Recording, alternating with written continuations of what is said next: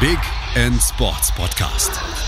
Wissenswertes aus der Welt des Sports mit Patrick Hoch auf meinsportpodcast.de.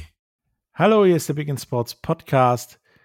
Heute mit Florian Stenner, Head of Communications der Spielervereinigung Eishockey. Hallo. Hallo, grüß dich. Schön, dass ich dabei sein darf. Gerne. Ähm, wir wollen heute mal darüber reden, was ist überhaupt die Spielervereinigung Eishockey? Wieso braucht es die? Seit wann gibt es euch? Weil es gibt ja ähnliche Gebilde, Projekte ja schon länger und äh, die sehen aber auch dann am Ende des Tages ein bisschen anders aus. Und was habt ihr vor? Also, was ist die SVE Spielervereinigung Eishockey? Ja, der Name gibt eigentlich schon ganz viel her. Ne? Wir sind am Ende des Tages eine Vereinigung gegründet aus Spielern und für Spieler, die sich um die Belange und Interessen der Profi-Eishockeyspieler in Deutschland kümmert, aber sich eben auch auf die Fahne geschrieben hat, das Eishockey in seiner Gesamtheit, also sowohl vom Breitensport, vom Jugendbereich bis eben in die Spitze rein, mit seinen Ideen nach vorne zu bringen und seinen Visionen. Das ist eine, die Spielervereinigung Eishockey. Kurz formal noch vielleicht, was bedeutet Spielervereinigung Eishockey im deutschen Recht? Wir sind ein gemeinnütziger Verein mit einer EV. Das heißt, wir haben uns 2020 gegründet, einem Gründungsprotokoll, wie das alles so in Deutschland seinen, seinen Weg gehen muss. Ja, und äh, sind letzten Endes eine mitgliedergetriebene Vereinigung.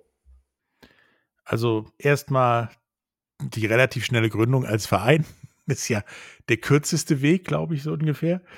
Ähm, bei Profi-Eishockeyspielern, bis zu welchen Liga seid ihr denn, sag ich mal, interessiert oder mit welcher Liga als tiefstes arbeitet ihr theoretisch zusammen? Also wir haben natürlich angefangen mit der deutschen Eishockeyliga, der höchsten Spielklasse in Deutschland, ähm, hatte einen ganz einfachen Hintergrund. Alle Gründungsmitglieder, das sind äh, die, die Eishockey in irgendeiner Form leben und lieben, kennen die Namen. Das sind unter anderem Moritz Müller, Patrick Reimer, die jetzt auch den geschäftsführenden Vorstand bilden. Da ist auch ein Corby Holzer dabei, ein Marco Nowak und noch ein paar weitere Jungs. Die sind einfach alle selbst in der DL zu Hause. Das heißt, es war natürlich dann auch im ersten Ansatz zu sagen, wir fokussieren uns da mal, weil die Kanäle eben da sind, die Kommunikationskanäle auf die DL1. Genauso im Profibereich ist aber auch die DL2, wo wir gerade auch wirklich einen großen Fokus drauf legen und was im, ähm, am Profibereich für den deutschen Eishockey auch noch mit dabei sind, die Oberligen und was wir überhaupt nicht vergessen wollen und im Gegenteil momentan sehr, sehr stark forcieren nach einer ja doch etwas längeren Phase der Findung und Gründung. Du hast äh, versucht zu erwähnen, Verein geht schnell. Äh, ja, man, man lernt aber doch in so einer Gründungsphase immer mal wieder noch was dazu, äh, was es dann doch ein bisschen langsamer macht, den Prozess. Ähm, was ich damit sagen will, wir sind natürlich auch für die Frauen im deutschen Eishockey da. Ähm, die sind auf dem Papier Profisportler, aber ähm, wir hatten viele, viele gute Gespräche in letzter Zeit und auch in unserem Podcast, äh, den wir von der SVE gemacht haben. Zuletzt die deutsche Nationalspielerin Julia Zorn zu Gast. Da muss man halt tatsächlich sagen, die Mädels sind auf dem Papier Profis, aber im Prinzip sind das auch Amateure, was die Rahmenbedingungen angeht. Und genau da finden wir uns eben als Spielervereinigung auch wieder zu sagen, wir wollen Eishockeyspielern und Spielerinnen eine Stimme geben und eben versuchen, den Sport weiterzuentwickeln, weil gerade die, ich will es jetzt wirklich so krass ausdrücken, die Missstände im professionellen Frauen-Eishockey die sind teilweise schon groß. Ja, professionelles äh, Frauen-Eishockey hatten wir kurz äh, vor der Mitte der Pandemie, war das, glaube ich, so ungefähr, mal ein Podcast mit äh, den Mannheim Mad Dogs. Und naja, die waren eben alles andere als professionell begeistert, sage ich mal. Absolut, absolut. Ich meine, die haben während Corona auch dafür kämpfen müssen, damit sie überhaupt den Profi-Status anerkannt bekommen, um überhaupt weiter zu spielen. Ne? Also das ist eines der Dinge, was da, glaube ich, gerade schon im Frauenbereich aufzeigt, dass es da einfach für den Eishockeysport noch vieles zu tun gibt. Ja, und da sprichst du dann auch meine nächste Frage an. Warum wurde, ja, habt ihr die Notwendigkeit gesehen, so ein Ding zu gründen? Ähm, also ich kann da ja jetzt natürlich erstmal nur für die Jungs sprechen. Ich bin zwar auch im Gründerkreis mit dabei, aber bin kein Eishockey-Profispieler, sondern äh, mache die Kommunikationsarbeit, aber kenne die Jungs eben schon relativ lange und viele haben am Anfang so gedacht, weil die Gründungsphase geht natürlich auf die Corona-Zeit zurück. Corona war da jetzt der Inkubator und das ist jetzt hier eine Interessenvereinigung, weil es ans Gehalt der Spieler geht oder so, ne?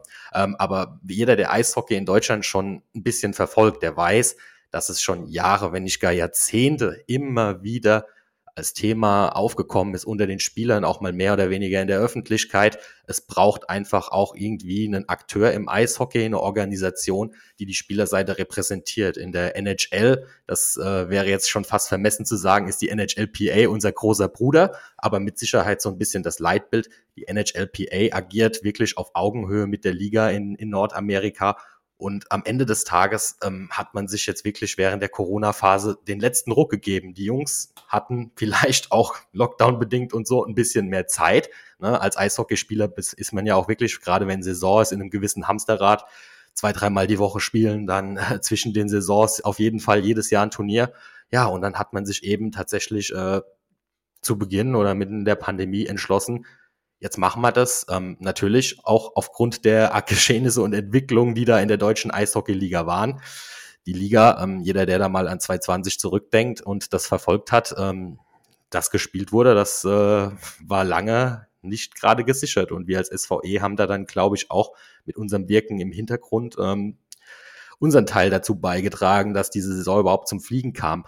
Aber, und das ist auch so in der Vereinssatzung verankert, ähm, uns geht's da wirklich um was mittel- und langfristiges aufzubauen, weil die Themenfelder, was das deutsche Eishockey und vor allen Dingen auch das Profi-Eishockey betrifft, aber auch immer wieder die Rückkopplung zum Amateursport, weil ohne die Amateure gibt's auch kein Profitum, die sind einfach riesig groß. Ne? Da geht's also wirklich um das Thema Karriere nach der Karriere, um die Frühausbildung von Spielern, um die ärztliche Versorgung. Unser, unser Themengebiet ist da wirklich sehr, sehr breit aufgestellt und wir haben versucht, alles, was den Eishockeyspieler und die Eishockeyspielerin vor, während und nach der Karriere in irgendeiner Form tangiert, unter dieses Dach der SVE zu bringen.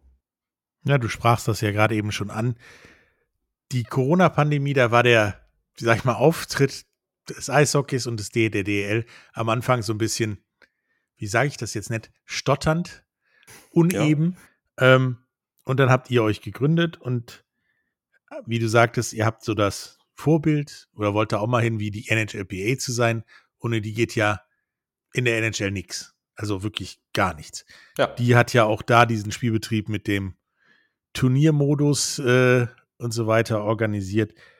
Ähm, wie habt ihr denn vor, oder vielleicht habt ihr ja sogar schon einen Zeitplan, so zu werden wie die NHLPA, weil das ist ja, wie du ja auch schon andeutest, ein größeres Ziel, weil die gibt die gibt's ja jetzt schon seit 1967 und erst seit 75 oder so um den Dreh rum haben die wirklich was zu sagen. Und da kam ja mehr so guter, ich sag mal, britischer Arbeitskampf damit rein, wie Streiken, Lockouts und was es so alles gibt. Eis, äh, Eishockeyspieler, die Streikbrecher waren, gab es auch. Ähm, ich hoffe, das habt ihr nicht vor, aber wie ist euer Weg oder habt ihr da schon noch gar keinen? Also ich hoffe, wir kommen niemals in die Situation, dass sowas wie Streik überhaupt nötig werden würde. Aber ich glaube, wenn man jetzt mal die letzten Monate und Jahre zurückschaut mit Corona, wenn es eine Situation gegeben hätte, wo die Spieler wirklich allen Grund gehabt hätten, aufs Dach zu steigen, weil einfach der Umgang teilweise wirklich schwierig war mit, mit den Spielern, äh, dann haben wir den Punkt schon hinter uns. Ähm, ja, einen Zeitplan, den, den haben, den hat man sich irgendwo schon gesetzt und man hat natürlich gerade in der Gründungsphase so seine Vision gehabt, wo möchte man am, im Jahr eins, zwei, drei stehen. Man hat aber auch ganz schnell festgestellt, ähm, nicht nur im Zuge des formalen Gründungsprozesses, ähm, dass das einfach ein langer Weg ist, ja, der, der Zeit braucht. Also wenn man es mal in die Wirtschaft übertragen würde, dann würde man, glaube ich, bei der SVE von einem äh, Start-up sprechen. das gerne mal äh, Richtung mittelständisches Unternehmen wachsen möchte. Ja, aber wir, sind, wir operieren tatsächlich aktuell in den Strukturen eines Vereins. Das heißt, jeder, ähm, der sich in irgendeiner Form äh, in der SVI engagiert, sei das ich oder sei das auch der Moritz Müller, der auch Kapitän der Nationalmannschaft ist und Kapitän der Kölner Haie oder die anderen Jungs, die da Tag für Tag auf dem Eis stehen, die machen das ehrenamtlich. Ne? Also ähm, wäre das alles unser Fulltime-Job, dann wäre das Baby mit Sicherheit schon größer, die Netzwerke größer. Ähm, so haben wir einfach gesagt, wir müssen uns jetzt gucken, dass wir uns nach Marken, als Marke nach außen hin erstmal positionieren, dass jeder im ersten Schritt auch mal genau versteht, was ist die SVE und was möchten wir. Das gilt natürlich auf der einen Seite intern, sage ich mal, für, für die Spielerseite, aber natürlich auch extern für die Öffentlichkeit, alle, die im Eishockey in irgendeiner Form was äh, zu sagen haben oder auch Interesse und Leidenschaft damit verbinden. Das heißt, aktuell sind wir tatsächlich in der Phase, noch Netzwerke aufzubauen. Zur Liga ist der Draht ähm, schon von Tag eins gut aufgebaut. Man hat natürlich sich auch mal äh, in der Wolle, sowohl intern als auch extern, wenn es um Themen geht, wo wir nicht einer Meinung sind. Es gibt aber noch viel mehr als die deutsche Eishockeyliga, die am Ende des Tages dafür sorgt, dass Eishockey da steht, wo er aktuell steht. Das sind vor allen Dingen die Fans. Ähm, vielleicht für die Hörer da draußen, die jetzt nicht so hart im Eishockey drin sind, mal ein kleiner Exkurs. Ähm, wenn der Fußball, der Profifußball gesagt bekommt, ihr eure Fans werden ausgesperrt aufgrund von Corona, dann sagt der Verein vielleicht, das ist doof und das bringt, reißt uns auch ein Loch in die Kasse, aber mit den ganzen TV-Verträgen und so weiter im Hintergrund und Sponsorenverträgen ja, kann man irgendwie klarkommen. Im Eishockey ist das ein bisschen anders. Man kann so sagen, Minimum 60 Prozent, in den meisten Vereinen auch mehr, sind, sind die Einnahmen, die Vereine generieren, einfach Zuschauer gebunden, sprich Trikotverkäufe, Merchandising. Es ist wichtig, ob der Fan erst eine, eine zweite und eine dritte Bratwurst ist. Das bedeutet einfach, der Fan hat auch einen riesengroßen Stellenwert. Zum einen natürlich macht der die ganze Stimmung in der Halle aus, aber auf der anderen Seite ist er halt auch Kunde in dem Sinne. Und von daher war es uns auch ganz wichtig, uns in Richtung der Fans zu öffnen. Es gibt die DL-Fanbeauftragten, also wirklich in jedem Verein offizielle Vertreter der Fans. Mit denen haben wir einen regelmäßigen Austausch. Wir haben uns jetzt als SVE ähm, auch die Möglichkeit geschaffen, dass wir Fördermitglieder aufnehmen. Das wurde auch sehr, sehr gut angenommen, sprich, dass tatsächlich Fans auch bei uns im Verein eintreten können. Und wir freuen uns da auch wirklich, dass das dann eben nicht nur aus Idealismus der eine Unterschrift unter einem Antrag ist und ein kleiner Jahresbeitrag dafür ähm, an, zu uns als Verein kommt, sondern in der Regel kommen da auch wirklich Ideen, Kritikpunkte, ja, also wir kriegen da Input und das holen wir uns. Und so bauen sich die Netzwerke auf. Da könnte ich jetzt noch Stunden weiter erzählen. Ich könnte über Schiedsrichter sprechen, ich könnte über die Ärzte und Mediziner sprechen, ja. Ähm, überall dahin, wo auch die NHLPA am Ende des Tages ihre Finger hat, in ganz anderen Strukturen und ganz anderen Größen. Auch da sind wir als SVE aktiv. Ja, das haben wir ja gerade eben schon erwähnt, dass die von, na in Anführungsstrichen, Kneipenidee, die anderen Sportarten haben das auch. Äh, wir wollen das jetzt auch, bis zu dem, was da jetzt ist und vor allen Dingen auch im Prinzip ja, glaube ich, echt immer mächtiger wird, knapp sieben Jahre gebraucht hat. Also seid ihr im Prinzip, wo wir Fußball schon angesprochen haben, im Moment so irgendwo zwischen NHLPA, Verband der Vertragsfußballer, also VDV, und einem Hobbyprojekt, kann man das so sagen? Hm, hm. Ja, also in den, in den Strukturen ja, ähm, wobei Hobbyprojekt mir da wirklich, ähm, das klingt mir zu sehr, als würde man da immer mal wieder, wenn man irgendwie in der Woche noch eine halbe Stunde Zeit findet, sich mit auseinandersetzen.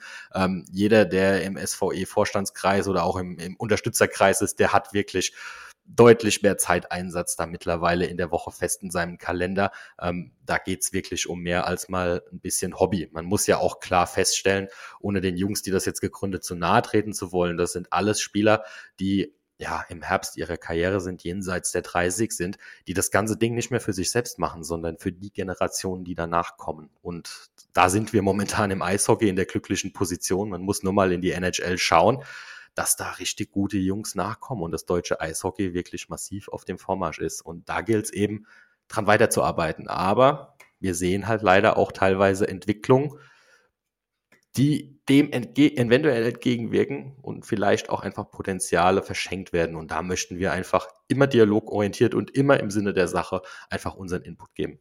Also streichen wir das Hobbyprojekt und sagen zwischen VDV und NHLPA. Yes.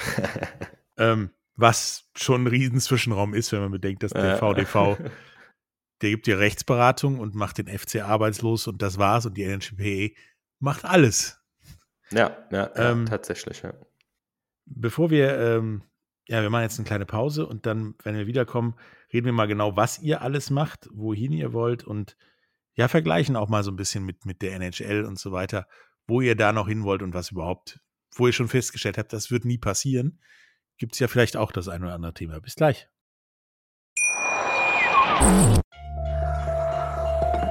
Vernimmt sich, was man will, dann wilde Gerüchte entstanden. Fast nichts davon stimmt. Tatort. Sport. Wenn Sporthelden zu Tätern oder Opfern werden, ermittelt Malte Asmus auf meinsportpodcast.de. Folge dem True Crime Podcast, denn manchmal ist Sport Tatsächlich Mord. Nicht nur für Sportfans.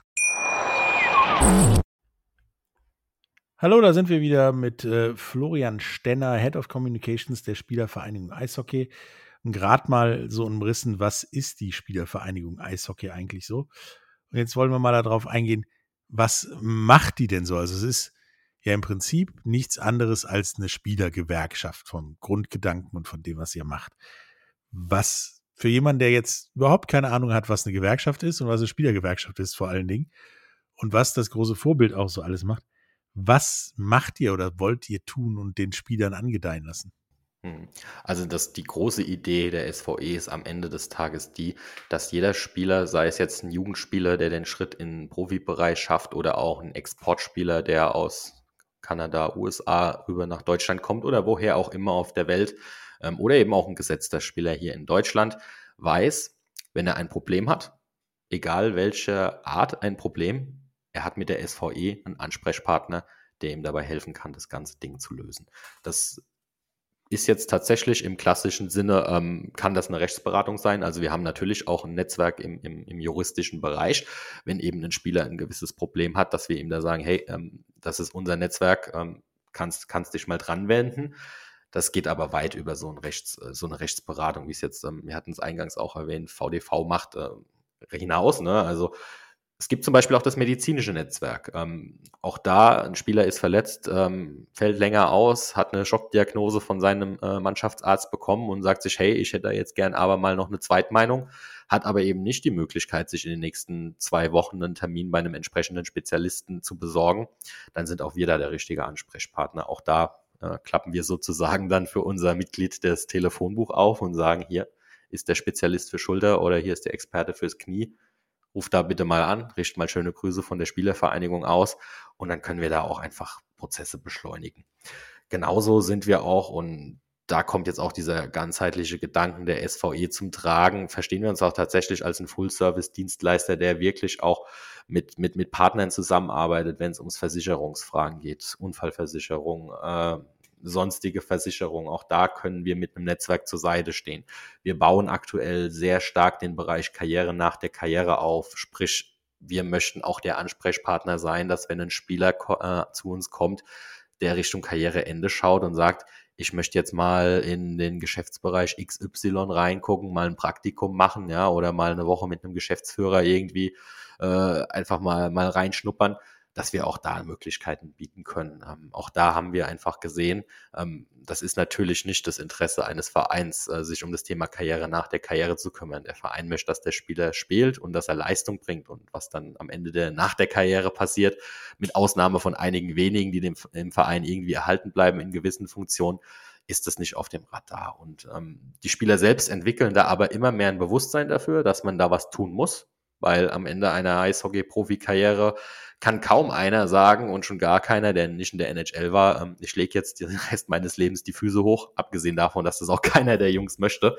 Ja, aber so eine richtige Anlaufstelle, wo es dann wirklich darum geht, wie komme ich denn äh, in der Karriere nach der Karriere voran, die gab es bis dahin nicht. Deswegen auch das ist absolut unser Thema. Ähm, neben dem ganzen Business-Bereich äh, bieten wir auch ganz konkrete Vorteile. Ne? Also die Jungs brauchen Ausrüstung, äh, haben irgendwie besonderes gerne Nahrungsergänzungsmittel, was auch immer. Ähm, auch da haben wir dann letzten Endes einen Kontakt dazu. Also um es kurz zu machen, wir haben da wirklich ein breites Netzwerk an, an konkreten Services und Leistungen, die wir bieten. Ähm, und auf der anderen Seite, und das ist der ganz, ganz wichtige Punkt, ist eben diese, diese, diese, diese, ja, Lobbyismus wäre tatsächlich der falsch, der absolut falsche Begriff. Und wenn, dann würde ich Lobbyismus nur als Begriff nutzen in dem Zusammenhang, als dass wir das Eishockey grundsätzlich nach vorne bringen möchten. Sprich, wir möchten Ideen entwickeln, wir möchten Vorschläge machen bei den relevanten Akteuren, aber auch im gesamten Eishockey, wo wir sagen, mit unserer Erfahrung glauben wir, wenn wir diesen und diesen Weg gingen, dann würde das Eishockey in den nächsten fünf bis zehn Jahren in seiner Gesamtheit davon profitieren. Ich mache es mal konkret an einem Beispiel, Thema U23-Regelung. Es gibt derzeit in der ersten Liga eine Regelung, dass äh, U23-Spieler eingesetzt werden müssen, beziehungsweise ein bestimmter Teil der Spieler daraus, äh, der, des Kaders daraus bestehen muss. Ähm, ob die Regel so sinnvoll ist, darüber wird halt wirklich schon seit einiger Zeit debattiert. Ne? Und das sind dann so Dinge, wo wir sagen, das geht uns alle etwas an, macht diese U23-Regelung so, wie sie jetzt ist, Sinn oder eben nicht. Und das bringen wir ins Gespräch bei der Liga. Wir hören uns an, was sagen Spieler dazu. Wir hören uns auch dazu an, was sagen Vereine. Und dann schreien wir aber nicht nur, hurra, die U23-Regelung so ist nicht gut, sondern wir versuchen dann auch wirklich an einer Lösung mitzuarbeiten. Idealerweise kommen wir sogar mit einem konkreten Vorschlag auf die entsprechend relevanten Akteure dann zu sprechen.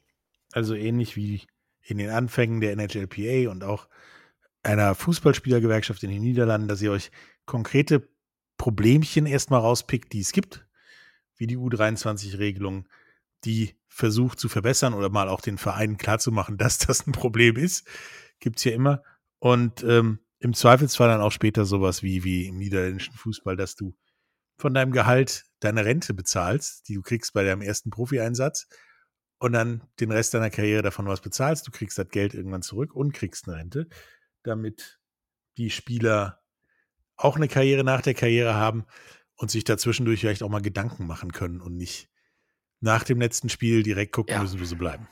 Das ist halt aber gerade im Eishockey ähm, sehr, sehr schwierig. Du sagst, du sprichst da was an, die Jungs sind da schon in einem Hamsterrad. Ich hatte es eingangs schon mal erwähnt. Ne? Also die, die hechzen von Training zu Spiel, wieder Training zu Spiel, zu Turnier. Ähm, vielleicht übernehmen wir da auch so ein bisschen die Position zu sagen, okay, wir haben gerade die Möglichkeit, uns da ein bisschen länger Gedanken drüber zu machen und holen uns dann immer wieder punktuell mal Input rein. Aber das ist natürlich schon so ein Thema. Ja, was, also wenn man sich jetzt anguckt, was ihr bis jetzt macht, das ist ja schon nach einer Pandemie, so anderthalb, zwei Jahre nach der Gründung, schon relativ viel für eine Sache. Das gründen wir nur, weil es im Moment gerade nicht so läuft. Und dann gründen wir das in einer Situation, wo wir viel mehr machen mussten, damit es irgendwie läuft, als uns darum zu kümmern. Was sind denn so grundsätzliche Pläne oder Punkte, die ihr vorhabt, die euch vielleicht an euren großen Bruder, großes Vorbild, die NHLPA näher bei ranbringen, weil die machen ja eine ganze Menge, Menge, mehr noch. Die machen ja auch, die zertifizieren ja auch äh, Agenten, die kümmern sich um die Gehaltsstrukturen, um wann bekommst du wie viel Gehalt, wann, wann kriegst du eine Rente, ähm, wie viele Spiele darfst du spielen, um, um überhaupt verkauft zu werden. Die ganze CBA, also das Collective Bargaining Agreement, wo die Regeln drin stehen, wie Spieler bezahlt werden sollen, verkauft werden dürfen, gedraftet werden dürfen. Da kümmern die sich drum. Das Sponsoring von Spielern, das Licensing von dem Gesicht eines Spielers zum Beispiel für, keine Ahnung, Videospiele, Werbung und noch anders. Die ganze Gesundheits-Concussion-Protokoll, was ja in Deutschland eh ein Thema ist in allen Sportarten, was so, ich sag mal, gar nicht existiert oder gefühlt gar nicht existiert und den ganzen anderen Kram. Was, was davon ist euch besonders wichtig oder sind die ersten Top 5 Themen, sage ich mal? Hm. Das kann man so in der Phase, wo wir sind, eigentlich noch gar nicht so fixieren. Das sind alles super spannende Punkte, über die auch wir schon nachgedacht haben, gesprochen haben, mal konkreter, mal weniger konkret. Was man da halt aber erstmal feststellen muss, die NHLPA kümmert sich um diese ganzen Punkte auch nur, weil sie aus einer Position heraus agieren wo die Spieler einfach auch eine gewisse Stärke entwickelt haben. Und ich glaube, ähm, in, der, in dem Moment sind wir auch noch, dass man uns als Spielervereinigung auch wirklich erstmal noch wahrnimmt. Wir reden hier wirklich für die Profi-Eishockeyspieler in Deutschland.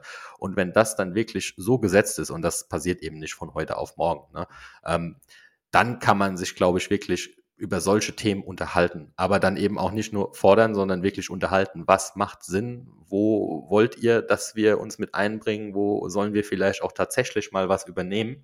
Ähm, es ist, liegt, glaube ich, gerade auch noch viel daran, die, die Stärke der Spieler erstmal wieder in den Vordergrund zu rücken und den Spielern auch selbst, mal selbstbewusst zu machen, wie stark sie denn eigentlich sind. Ähm, ganz konkretes Beispiel, ähm, wo der Fußballer sich eine Kooperation für ein Instagram-Posting mit einem Werbetreibenden Tausende von Euro für eine Story oder so bezahlen lässt. Da ist es im Eishockey eher noch so, dass sich der Eishockeyspieler darüber freut, dass er ein Produkt umsonst bekommen hat. Ähm, da muss halt, glaube ich, auch im, im, im Kopf noch ein bisschen ein Turnaround stattfinden, damit wir uns wirklich dann in, in so konkrete Dinge bewegen können.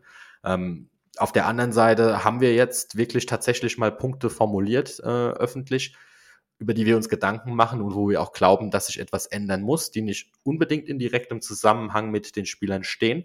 Ähm, da kann ich jetzt als Beispiel mal anführen, dass wir uns jetzt einfach mal die Strukturen im deutschen Eishockey angeguckt haben und ähm, auch unser Geschäftsführer, der Christopher Röder, der auch selbst aus dem Management kommt, ähm, auch sehr stark mit dem Brennglas drauf und hat da auch das ein oder andere Interview gegeben, hat ja auch durchaus äh, Wellen geschlagen, aber wir fanden es einfach richtig und wichtig, das Ganze mal anzusprechen. Da geht es zum Beispiel um das Thema Unabhängigkeit und Transparenz in den Führungsgremien der Liga. Ähm, da glauben wir, dass sich einfach in Richtung Transparenz und Compliance ein bisschen was tun sollte. Ähm, nicht nur, weil wir als SV Eishockey fordern, dass wir jetzt irgendwie bei jedem Gesellschafterausschussmeeting oder so am Tisch sitzen. Natürlich möchten wir das, aber wir sehen das wirklich auf einer, auf einer Metaebene.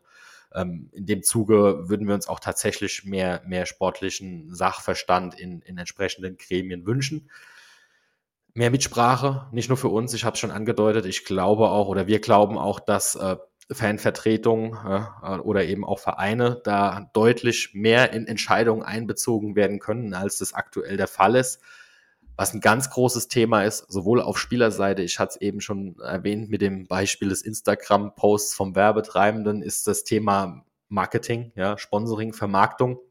Da ist der Eishockey, das deutsche Eishockey, glaube ich, auch noch in den Kinderschuhen unterwegs und hatten bei weitem noch nicht die PS auf der Straße, die so eine attraktive Sportart tatsächlich bieten kann. Wir haben eine sehr enge Fanbase im Eishockey und die Hallen sind auch immer voll, aber es krankt so ein bisschen so unser Eindruck, neue Menschen zu erreichen. Und wir haben in Deutschland einfach so viele sportbegeisterte Menschen und man sieht es ja am Beispiel der NFL, die das auch sehr stark getrieben über die Show auf Pro7 geschafft hat, ein Land für eine Sportart irgendwie on fire zu bringen, die so ein bisschen ja, unter dem Radar geflogen ist. Ja, und da gibt's einfach ganz, ganz viele, viele Themen, ähm, die wir jetzt einfach schlaglichtartig mal angesprochen haben. Ähm, ganz, ganz wichtig ist uns das Thema auch im Zuge der U23 ist, dass wir ein Nachwuchskonzept haben, wo wir wirklich mit allen Seiten am Tisch sitzen und drüber sprechen, was macht wie Sinn, ist die Zertifizierung so wie, wie sie aktuell läuft sinnvoll, ist die U23-Regelung da einfach sinnvoll. Ähm, das sind so die Themen, die uns da aktuell bewegen. Mit begleitend mit dem Aufbau der SVE und allem, was so im Tagesgeschäft passiert, weil das darf auch keiner glauben, das gilt sowohl für die Wirtschaft als auch für den Sport ganz besonders. Corona ist jetzt irgendwie so gefühlt aus all unseren Köpfen raus. Es ist warm, es ist schön, es ist Sommer. Wir dürfen wieder in die Hallen und Stadien. Das Thema wird uns noch begleiten, mindestens eins, zwei Jahre. Klar, und äh, ich glaube auch, auf was da uns begleiten wird, ist keiner so richtig vorbereitet.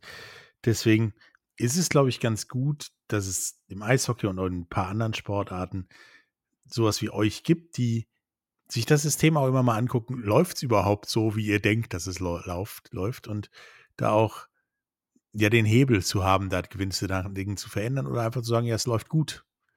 Können wir so weitermachen, was ich, glaube ich, in der Mehrzahl der Fälle bezweifle, dass so ein Urteil kommt.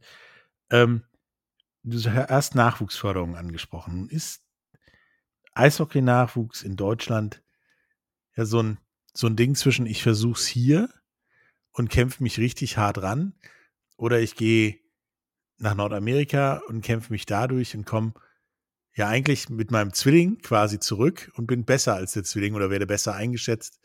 Ähm, habt ihr da ein, ein Konzept schon oder eine Idee, wie man das vielleicht besser machen kann? Hm. Ähm, es gibt definitiv Ideen, äh, die sind aber noch nicht so weit spruchreif, als dass ich die hier jetzt exklusiv vermelden könnte. Was aber ganz, ganz wichtig ist und was leider auch immer wieder in allen, in allen Sportarten auch dasselbe Problem ist, wo sich, glaube ich, viel zu wenig Gedanken drüber gemacht ist, wird. Und da ist Eishockey besonders dramatisch von betroffen, ist das Thema, wie kriegen wir mehr Breite in das ganze Ding. Weil am Ende brauchen wir breite Jugend, um dann in der Spitze auch was rauszuentwickeln können. Und Eishockey hat nun mal ja, zwei ganz große Nachteile im Vergleich zu Fußball oder anderen Hallensportarten. Eishockey ist teuer. Das bedeutet eine Ausrüstung äh, im Eishockey, wenn dein Kind Eishockey anfängt, ist nicht ganz billig.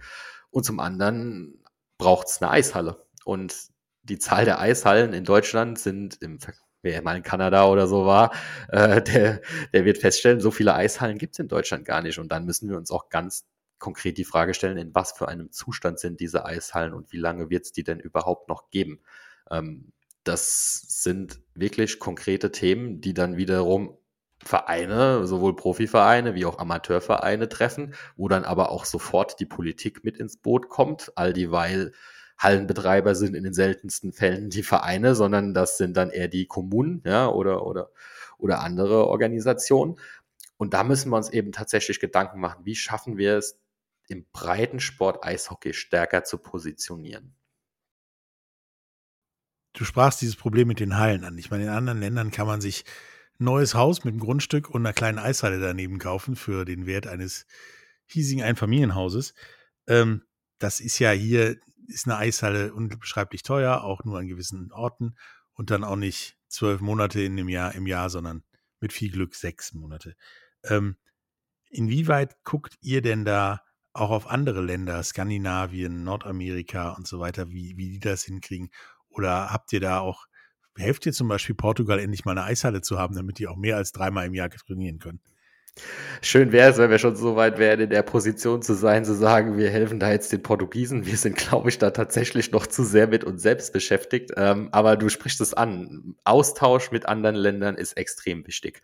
Und klar, wir reden auch und wir haben da auch einen super Kontakt zur NHLPA, wo wir uns regelmäßig austauschen. Aber das betrifft besonders den Moritz Müller und den Patrick Reimer als geschäftsführende Vorstände, aber auch den Christopher Röder. Wir sind in extrem engem Austausch mit der Dachregion. Sprich, wir, es gibt in der Schweiz und in der Österreich gibt's ja auch Spielervereinigungen. Die sind auch aufgrund dessen, dass es schon ein bisschen länger gibt, teilweise einfach weiter. Ähm, da gibt es einen totalen Austausch auf, auf verschiedensten Ebenen. Ähm, das ist einfach richtig und wichtig, dass wir uns da austauschen. Ja, bevor wir jetzt so langsam zum Ende kommen, habe ich da noch zwei Fragen. Und zwar die eine, so die Klassikerfrage, die ihr wahrscheinlich auch zum Schulabschluss gestellt bekommen habt. Wo siehst du dich oder seht ihr euch in zehn Jahren? Und die andere, was können unsere Zuhörer tun, um ja euch zu unterstützen oder euch in dem, ich finde es super Vorhaben, was ihr äh, habt, zu unterstützen? Die ganz platte Antwort wäre jetzt natürlich, wenn ich sage, geht auf unsere Webseite und beantragt einen Fördermitgliedsantrag. das tue ich aber nicht. Den Link gibt es sowieso in den Shownotes. ja, es ist natürlich cool, wenn jeder, der das Ganze macht, das Ganze tut. Aber ich glaube, viel wertvoller wäre, besucht mal ein Eishockeyspiel. Wenn ihr das sowieso schon tut, dann nehmt eure fünf besten Freunde mal mit zu einem Eishockeyspiel es kommt gerade durch die WM und auch teilweise durch Sport 1 und so, es kommt Eishockey im Free TV und man kann sich das auch angucken, aber ich sag jedem, der Eishockey noch nicht gesehen hat, das muss man mal in der Halle sehen. Das ist äh, ein anderes Feeling, das ist ein anderer Sport. Von daher, damit tut ihr dem Eishockey einen ganz großen Gefallen. Und wenn es euch gefällt und ihr vielleicht sogar Eltern seid, dann schickt euer Kind doch auch mal zum Hockey. Das wäre meine ganz große Bitte an euch da draußen, die ihr zuhört. Und die Frage zwei, wo sehe ich die SVE oder wo sehen wir uns als SVE in zehn Jahren? Zunächst einmal muss man, glaube ich, so bescheiden sein und hoffen, dass es uns als SVE dann auch in zehn Jahren noch gibt. Ähm, Davon gehe ich mal aus. ich bin da auch sehr optimistisch, aber ich würde da jetzt ungern ein Bild zeichnen, dass wir in zehn Jahren mit 40 Mitarbeitern und äh, was weiß ich nicht alles äh, an die NHLPA rankommen, sondern man muss wirklich bescheiden sein, sagen, uns muss es als Verein geben, uns müssen im Idealfall, das wäre vielleicht so ein kleiner Wunsch, es muss so eintreten, dass jeder Spieler, der in irgendeiner Form im deutschen Profi-Eishockey anfängt, Fuß zu fassen, dass der als allererstes bei der SVE anruft und sagt, ich möchte bei euch Mitglied werden. Ähm, das wäre ein super Punkt. Ähm, und dass wir am Ende des Tages aus einer starken Position den Spielern bei all ihren Problemen weiterhelfen können, aber dass eben auch die Ideen und die Vorschläge, die wir zum jetzigen Zeitpunkt in den verschiedensten Bereichen einbringen, ich habe es ja angesprochen, Thema Vermarktung, Thema Nachwuchsförderung und was ich alles angesprochen habe, dass wir einfach in zehn Jahren darauf zurückschauen können und sagen können, wir wurden gehört, wir haben zusammen alle, die sich für Eishockey interessieren, gute Lösungen für das Thema gefunden und Eishockey steht deutlich stärker da, als er aktuell dasteht, was nicht bedeutet, dass das deutsche Eishockey gerade schlecht dasteht, um Gottes Willen. Wir haben in den letzten Jahren wirklich tolle Erfolge gefeiert, aber wenn wir es schaffen würden, dass wir in zehn Jahren darauf zurückgucken, dass die deutsche Nationalmannschaft mal zum Beispiel ja, äh, Weltmeister geworden ist oder wir vielleicht noch äh, einen zweiten, dritten, vierten Leon Dreiseitel in der NHL haben, das wären absolut tolle Vorstellungen, die dann im Idealfall auch in irgendeiner Form auf die Arbeit und das Wirken der SVE zurückzuführen wären. Ja, und, und wir werden da und auch ich werde da am Ball bleiben, denn es ist gut, wenn die Spieler eine Vertretung haben vor den Verbänden, vor den Ligen, damit ja es eben nicht ganz schlimm kommt, dass die irgendwann alle sagen, wir haben keinen Bock mehr, weil wir sind ja keine Sklaven oder was auch immer, was wir alles aus dem US-Sport zum Beispiel schon kennen, wo es ja genau deswegen schon Ewigkeiten Spielergewerkschaften gibt. Ähm, ja, hat mir super Spaß gemacht, Florian, und ähm, ist tatsächlich ein Thema, wo ich mit dir, glaube ich, noch stundenlang drüber reden könnte. Ähm, machen wir vielleicht auch. Auf jeden Fall denke ich, bis zum nächsten Mal. Tschüss. Dankeschön, bis zum nächsten Mal. Ciao, ciao. Dir hat dieser Podcast gefallen? Dann klicke jetzt auf Abonnieren und empfehle ihn weiter. Bleib immer auf dem Laufenden und folge uns bei Twitter, Instagram und Facebook. Mehr Podcasts aus der weiten Welt des Sports findest du auf meinsportpodcast.de. Wie baut man eine harmonische Beziehung zu seinem Hund auf? Puh, gar nicht so leicht. Und deshalb frage ich nach, wie es anderen Hundeeltern gelingt, beziehungsweise wie die daran arbeiten. Bei Iswas Dog reden wir dann drüber. Alle 14 Tage neu mit mir, Malte Asmus und unserer Expertin für eine harmonische Mensch-Hund-Beziehung, Melanie Lippisch. Iswas Dog mit Malte Asmus. Überall, wo es Podcasts gibt.